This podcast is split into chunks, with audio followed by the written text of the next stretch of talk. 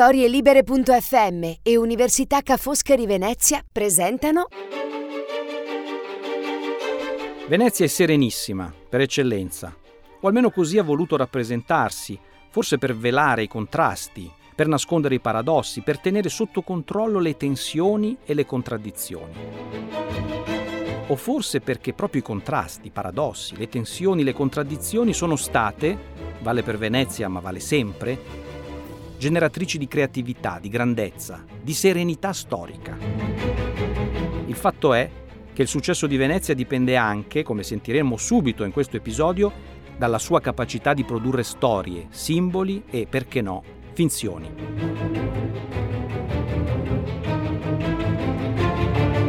Questo è I Doni di Venezia, il podcast in cui 12 tra professoresse e professori di Ca' Foscari, l'Università di Venezia, 2 per puntata, per 6 puntate, ci racconteranno delle storie bellissime su cose che fanno, cose che studiano, cose che insegnano. Non per forza cose di Venezia o su Venezia, ma spesso a partire da Venezia, che va ben oltre i propri confini e che attraversa i tempi e gli spazi. 12 docenti e un raccontatore a introdurre. Il mio nome è Gianluca Briguglia. Dopo molti viaggi e molti paesi, sempre per la passione della ricerca, oggi sono professore all'Università Ca' Foscari di Venezia. Se c'è un esperto di finzioni, di miti e di antimiti, e se c'è uno che ha capito come Venezia sia tutto questo, di come rappresenti universalmente tutto ciò, questi è quel Will di cui ci parlerà subito Laura Tosi, con un testo scritto con Shaul Bassi, storica e storico della letteratura inglese, e che altri non è che lo Shakespeare del mercante di Venezia e di Otello. Venezia è una città per molti aspetti non come le altre. Ma il tema della creatività associata alla città, tema su cui Venezia ha avuto qualcosa da dire per parecchi secoli, è un tema modernissimo, sul quale si interrogano professionisti, esperti, intellettuali. Creativa può essere una persona, un'idea, anche un gruppo, ma una città, Fabrizio Panozzo, economista ed esperto di management delle attività culturali, ci racconta, nella seconda parte dell'episodio, che cosa tutto questo possa voler dire. Ma cominciamo dalla prima storia, anzi, da 2 viaggiatori, Tom e Will.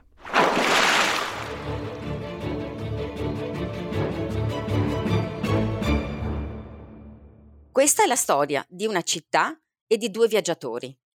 Della città parlano tutti perché è una metropoli, bella, ricca, popolosa, una delle più grandi d'Europa.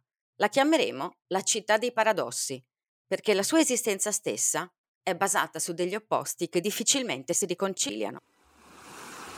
È costruita di pietra maestosa, marmi preziosi ed edifici svettanti, eppure fluttua sull'acqua e fa da placido specchio ai suoi sontuosi palazzi. È una grande repubblica, però è governata da un principe. Ha un esercito capace di vincere per mare e per terra contro potentissimi imperi, ma come capo militare si sceglie uno straniero. È una città fierissima della sua identità, eppure accoglie gente da tutto il mondo. Non sorprende allora che 2 viaggiatori di qualche secolo fa subiscano il fascino di questo luogo unico e irripetibile, che secondo qualcuno deve il suo nome al latino Veni Etiam, torna di nuovo. Non sorprende che questi 2 viaggiatori rendano Venezia la loro agognata destinazione, anche se è distante 1000 miglia dalla loro città, Londra. Li chiameremo Tom e Will, come fanno i loro amici.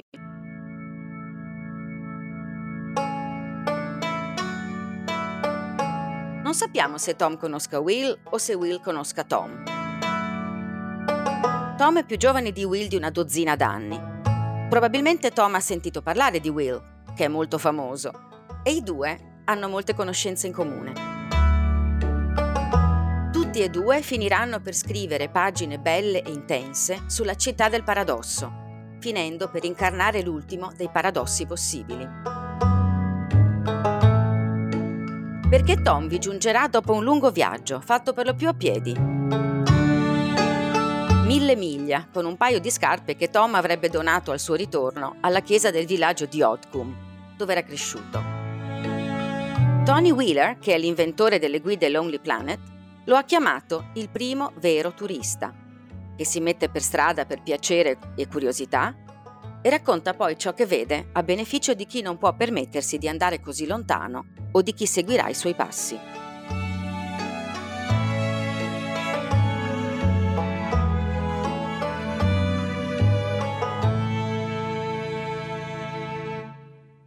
Tom era Thomas Coryat, nato nel 1577 nel sud-ovest dell'Inghilterra ed educato a Oxford.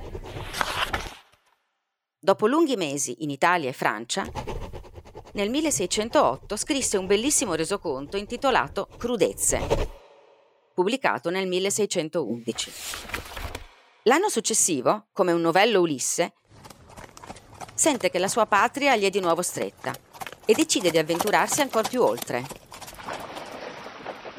Grecia, Turchia, Persia, fino a raggiungere l'India, dove muore di dissenteria nel 1617, un anno dopo Will. Will, al contrario di Tom, ed è questo il più grande dei paradossi, a Venezia non metterà mai piede, nonostante tanti fantasiosi sforzi di dimostrare il contrario. Eppure, con qualche anno di anticipo su Tom, a Venezia Will viaggiò con la mente, leggendone storie e cronache, e decise di ambientarci due delle sue opere più famose. Will era William Shakespeare, nato nel 1564 a Stratford, e diventato negli ultimi anni del regno della regina Elisabetta I uno dei più famosi autori teatrali di Londra. Nel 1596 scrive e mette in scena la commedia Il mercante di Venezia. Nel 1603 ritorna una seconda volta in città per una tragedia, Otello, il Moro di Venezia. A 4 secoli di distanza, Thomas Coryat è noto solo a pochi. Aveva visto Venezia con i suoi occhi, parlato con i veneziani, raccontato 1000 dettagli di questa metropoli rinascimentale, ma ora può contare solo su qualche migliaio di lettori. E Shakespeare, che di Venezia aveva letto e scritto per le strade di Londra, ha contribuito con le due sue opere al mito della città, con milioni di persone che hanno letto o visto a teatro o al cinema la sua Venezia immaginaria. Ma come ha fatto Shakespeare a scrivere così bene di Venezia senza esserci mai stato? Non c'è forse qualche mistero? Non serve affatto suggerire viaggi simili a quello di Coryat, o addirittura abbandonarsi a fantasie strampalate sull'identità di Shakespeare, ipotizzando che dietro questo nome ci fosse un più nobile e avvezzo ai viaggi europei, o addirittura un autore italiano. Le opere veneziane di Shakespeare sono invece la perfetta dimostrazione che Venezia aveva capito molto bene che il suo successo non dipendeva solo dalle sue navi, dai suoi possedimenti e dalle sue bellezze. Dipendeva anche dalla sua capacità di produrre storie, simboli, attraverso trattati storici e politici e meravigliosi dipinti di maestri come Carpaccio, Bellini, Tintoretto e Tiziano. Un vero e proprio mito di Venezia che mirava a rappresentarla come la città-stato perfetta, che doveva suscitare l'ammirazione, l'invidia e la reverenza di tutti gli altri stati europei. Shakespeare non aveva bisogno di vedere Venezia per saperne molto. Poteva avere informazioni sulla città leggendo, ma anche magari scambiando 2 chiacchiere conviviali in uno dei pub londinesi dove si trovavano vari mercanti veneziani. E tuttavia Shakespeare non si ferma al mito, ma esplora anche il suo lato oscuro, l'antimito.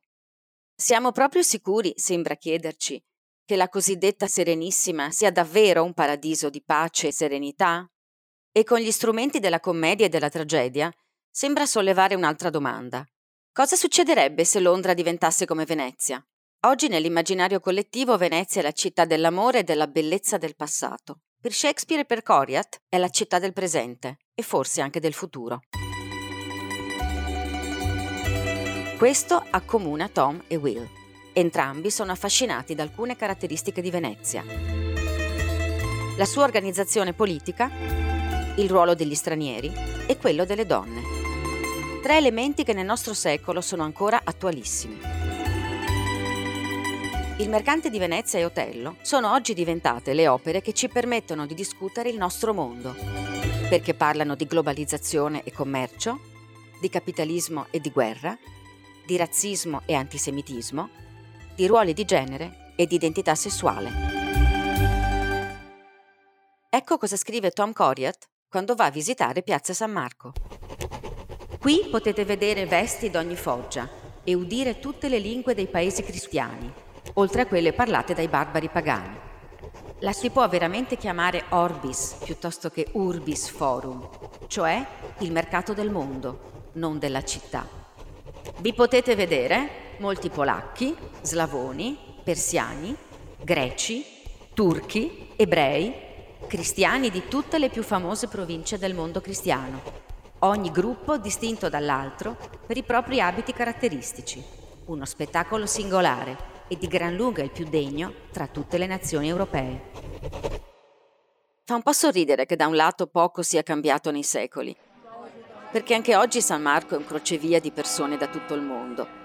Ieri mercanti, oggi turisti. A Venezia il turismo è in qualche modo iniziato nel Medioevo, con un grande afflusso di pellegrini diretti in Terra Santa. Tra questo e i commerci con l'Oriente, di cui è emblema Marco Polo, Venezia diventa un vero incrocio di civiltà.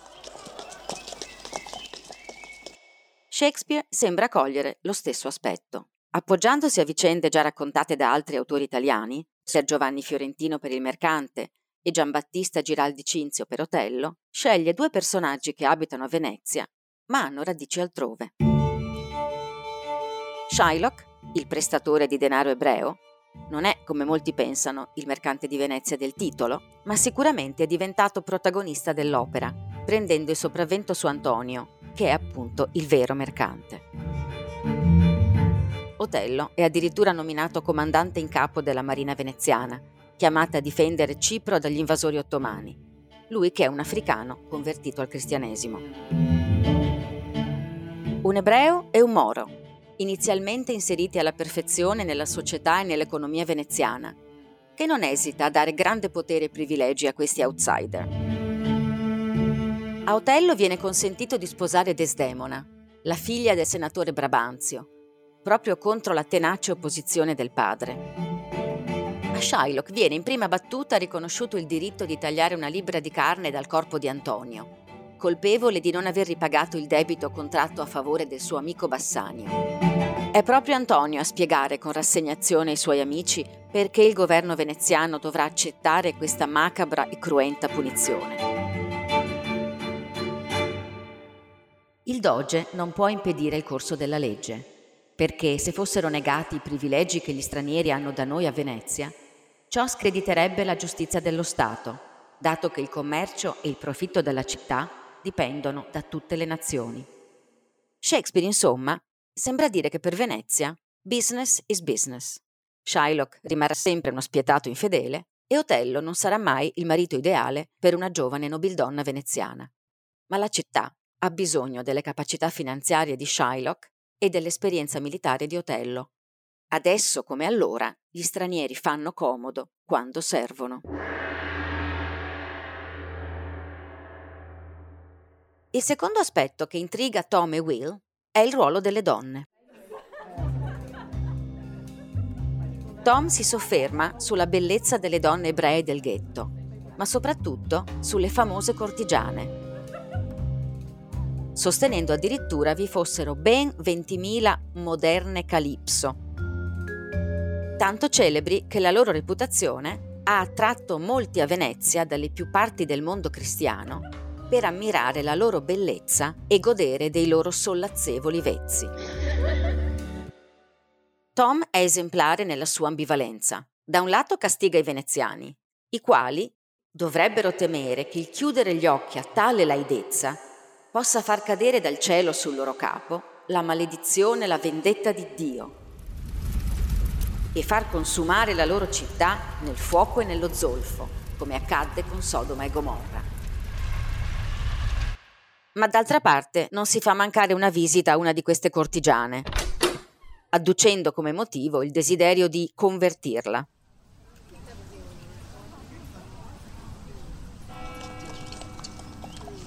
A Venezia Shakespeare ambienta una delle sue storie d'amore più magiche e sfortunate di ogni tempo, quella di Otello e Desdemona, ed esplora gli aspetti più torbidi e problematici della coppia. In questa epoca il marito sta alla moglie come il re sta ai suoi sudditi, e le giovani donne devono essere silenziose, obbedienti e caste.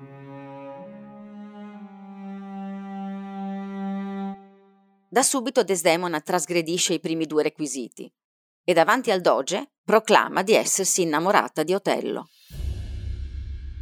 Al padre inviperito, che ha addirittura interrotto un consiglio di guerra per accusare Otello di aver stregato sua figlia, Desdemona ribatte che è giusto e naturale che una donna a un certo punto della sua vita passi dalla devozione del padre a quella del marito. Così ha fatto sua madre e così è anche per lei. Desdemona è intelligente, vivace, avventurosa, non convenzionale. Non le interessano i giovani ricciuti veneziani, non le importa che Otello sia più vecchio, magari brutto per i canoni dell'epoca. Lei va oltre. Otello ha portato nella Venezia cosmopolita il profumo dell'avventura, le immagini di mondi sconosciuti.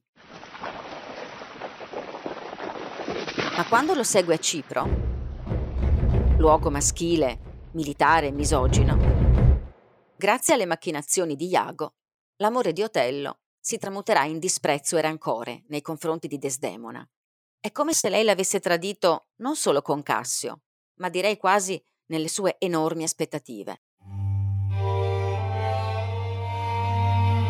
In realtà Desdemona è sempre la stessa. È solo la prospettiva di Otello, colorata dalle parole di Iago a cui Otello crede più che a Desdemona, che è cambiata. L'innocente fanciulla che si era innamorata di lui si tramuta gradualmente in una delle lussuriose cortigiane evocate da Coryat. Questo è davvero un dramma costruito attorno alle fantasie. La fantasia di Venezia, ma anche le fantasie di Desdemona su Otello. Fantasie di perfezione che in qualche modo cerca di tenere in vita anche dopo la scena dello strangolamento, agonizzante.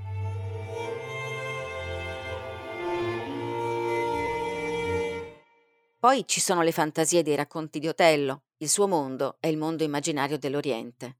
Le fantasie d'amore di Otello si trasformano con grandissima rapidità in fantasie di odio, un odio che deve cancellare l'oggetto amato. È così che le fantasie a un certo punto si convertono in azione, omicida. Vale la pena finire distinguendo la storia dalla finzione. Nella Venezia di Coryat non ci sarebbe mai potuto essere un matrimonio tra un moro e una nobildonna veneziana. Otello è sì di stirpe reale, ma non appartiene a quella cerchia ristretta di famiglie veneziane iscritte nel cosiddetto Libro d'Oro, che sancisce i limiti del potere e dell'endogamia locale. Nella Venezia di Coryat a nessun ebreo sarebbe stato concesso di inserire una libbra di carne come penale per un debito non pagato, e i 3.000 ducati, una cifra che oggi in euro avrebbe almeno 2 zeri in più, corrispondono esattamente a 1000 volte il limite di 3 ducati fissato dalla Serenissima come prestito che gli ebrei potevano dare.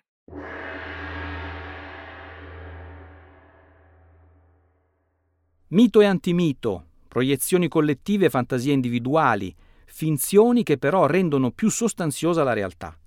Non è questa in fondo anche la vita di ognuno, individui, generazioni, culture, città?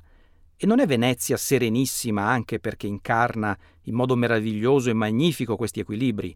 O è un mito anche questo? O meglio, il rilancio di un mito? Fabrizio Panozzo, che lavora da anni sul ruolo economico e di sistema della cultura, dell'arte, della creatività, si concentra a sua volta su una nozione oggi molto utilizzata, quella di città creativa, che si attaglia molto bene, almeno in prima battuta, a quello che pensiamo essere Venezia, e forse non è più, forse non ancora. Ci sono trappole, malintesi, fraintendimenti, forse davvero ancora miti e antimiti, che però non convivono serenamente.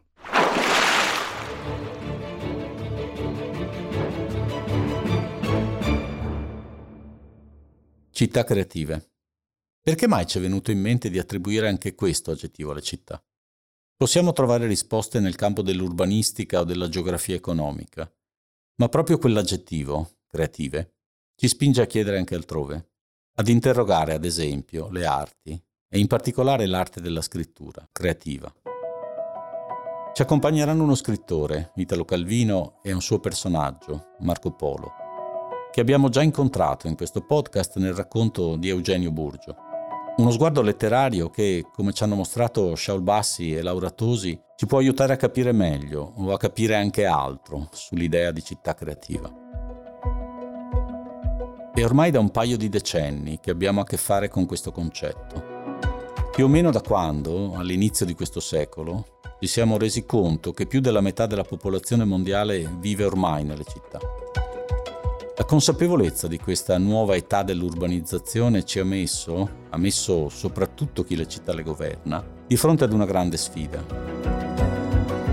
Come rendere le città migliori, più vivibili, più attraenti? E come distinguere la propria città rispetto alle altre? Come renderla più competitiva? In un mondo in cui anche il posto dove vivere è una scelta di mercato.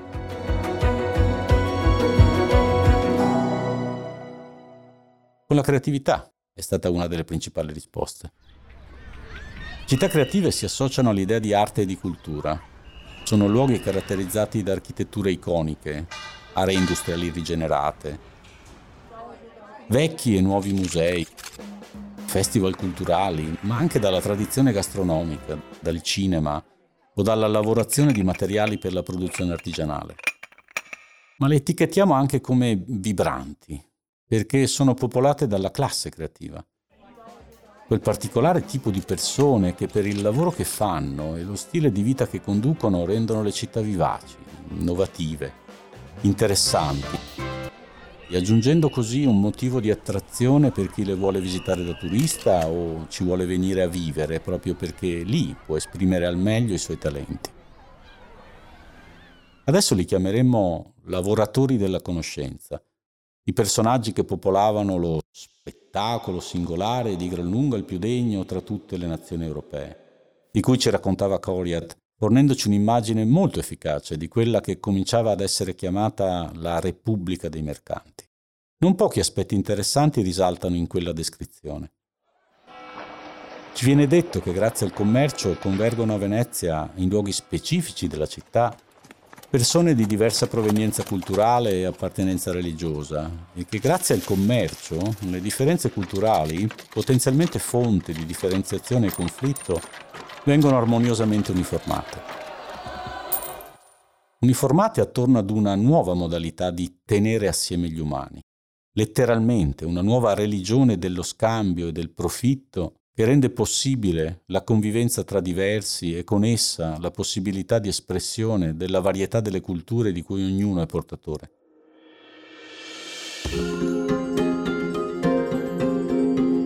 C'è quindi una fondamentale connessione originaria tra il cosmopolitismo indotto dal commercio e un'idea di cultura alla quale continuiamo ad essere affezionati e desideriamo ardentemente vedere realizzata anche nelle città del presente.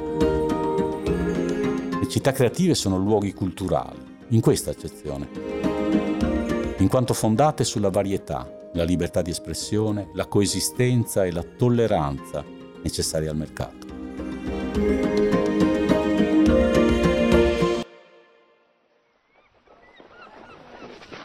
Venezia, tra queste, è uno dei luoghi che in maniera più immediata vive di questa promessa di esperienza dell'arte, della cultura e della creatività. Di immersione in un ambiente in cui si deposita bellezza millenaria, ma si ricostruisce anche quella del nostro presente.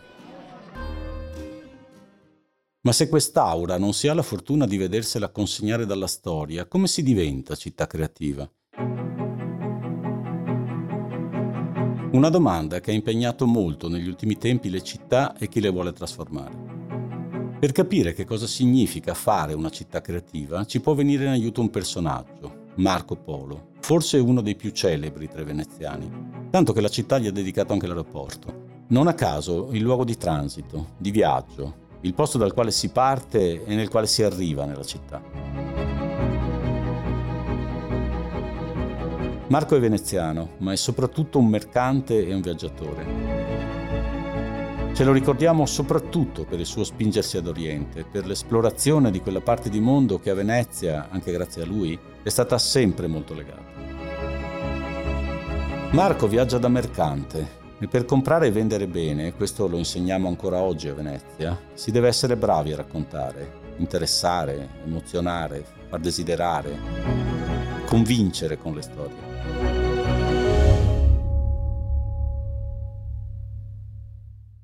È proprio un grande narratore come Italo Calvino a celebrare Marco Polo come maestro nel racconto delle città, proprio nella relazione con chi le città le deve governare. Marco Polo è il personaggio centrale delle Città Invisibili, un libro molto noto di Calvino che ci mostra Marco nell'esercizio della sua creatività per raccontare al Gran Khan della Cina la grandezza, la varietà dell'impero che il sovrano non ha mai visto, che forse non vedrà mai. Questi ritratti di città ci dicono qualcosa di originale sulla relazione tra l'idea di creatività e l'idea di città. Con i suoi racconti Marco non solo adempie al suo compito di ambasciatore immaginifico, ma ci apre anche uno squarcio visionario sulle sfide che si trovano oggi ad affrontare le nostre città. In particolare Venezia, la città di Marco, della quale Marco non vuole parlare, ma che si riconosce, in filigrana, in tutti i racconti che vengono offerti al sovrano che li domanda. La prima tappa di questo viaggio che facciamo assieme a Marco è una città che si chiama, o meglio, si chiamava Zora, perché ormai Zora non c'è più. Ma inutilmente mi sono messo in viaggio per visitare la città, obbligata a restare immobile e uguale a se stessa per essere meglio ricordata. Zora languì, si disfece e scomparve. La terra l'ha dimenticata.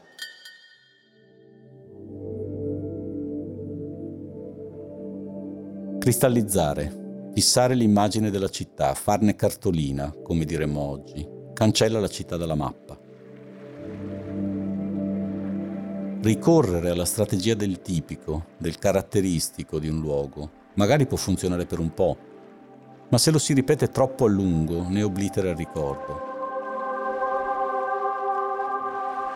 Questa è una lezione interessante per tutte quelle città che pensano di essere assolutamente distintive perché hanno una storia, perché la loro storia fonda le radici in qualcosa di assolutamente straordinario, assolutamente autentico, che va assolutamente celebrato.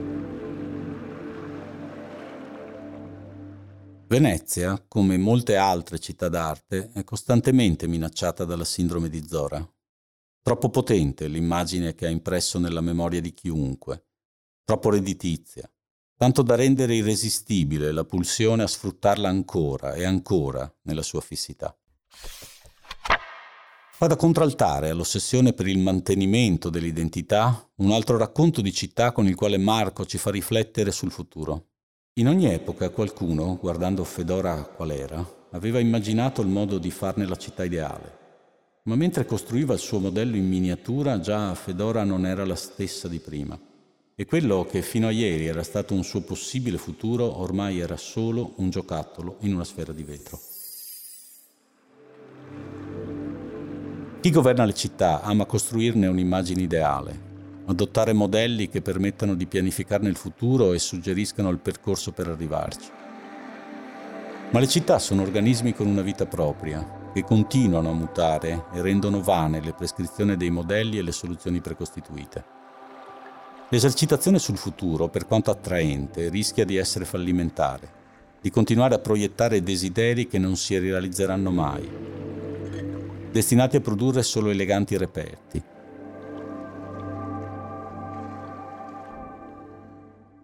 Venezia è stata recentemente definita la più antica città del futuro.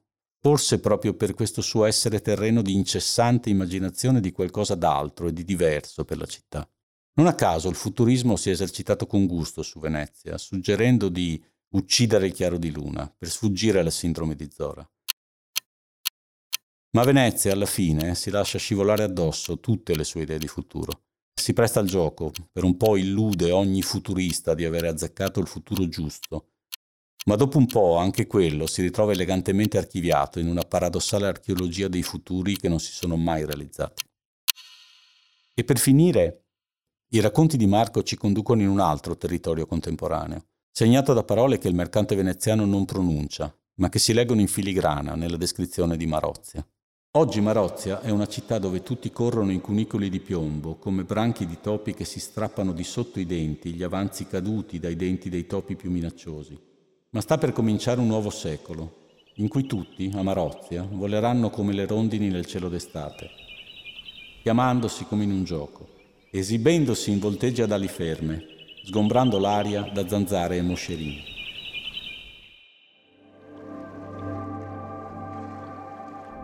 Marco ci invita a guardare la città in transizione, nell'orizzonte di quella che oggi chiamiamo sostenibilità. In questa stagione di crisi desideriamo che le città si trasformino da luoghi dove viviamo male, stretti in cunicoli dove ci contendiamo le scarse risorse a disposizione. La grande speranza di transizione ecologica ci indica invece una nuova città, nella quale la socialità si riscopre e si chiama coesione. Ci si muove in armonia con l'ambiente, quasi senza dispendio di energia.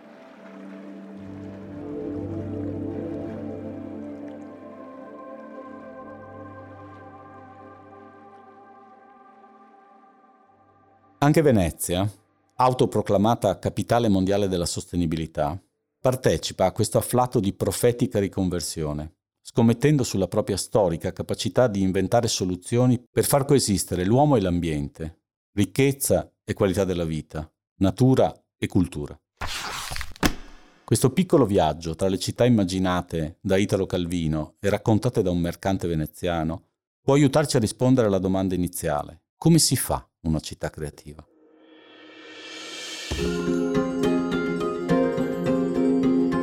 Fare una città molto spesso significa intervenire materialmente, segnare il territorio, costruire vie di comunicazione per lo scambio e spazi che accolgano il lavoro e la vita dei cittadini. Ma Italo Calvino e Marco Polo ci invitano a pensare che la città creativa comincia un po' prima, con un esercizio di immaginazione. Non a caso i racconti di Marco sono diretti ad un sovrano, a qualcuno che i destini delle città li deve decidere e per farlo ha bisogno di immaginare. Costruire la città creativa significa quindi anche lasciare fluire la propria immaginazione, forse anche la propria fantasia, non solo rispetto a ciò che una città è stata o dovrà essere, ma anche, forse soprattutto, rispetto a ciò che è in questo momento.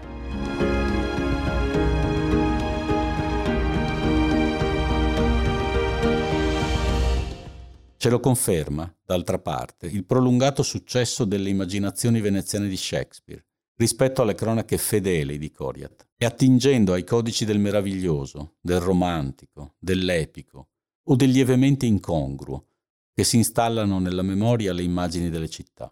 Le città creative sono quelle che nascono nella creatività di chi le racconta.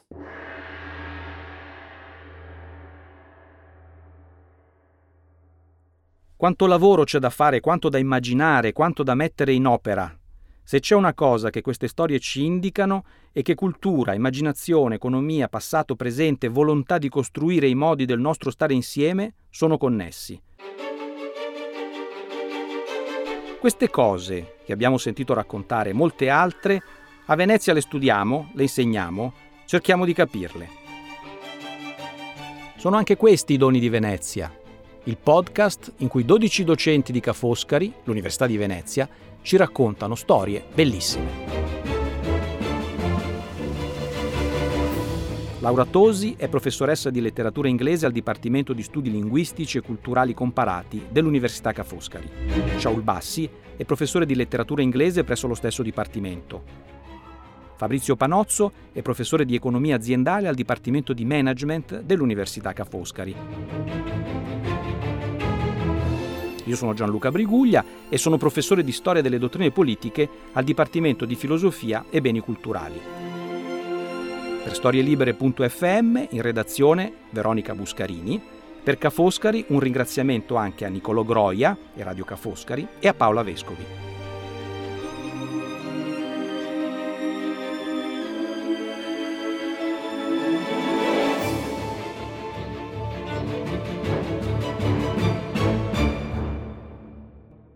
Una produzione StorieLibere.fm e Università Ca' Foscari Venezia.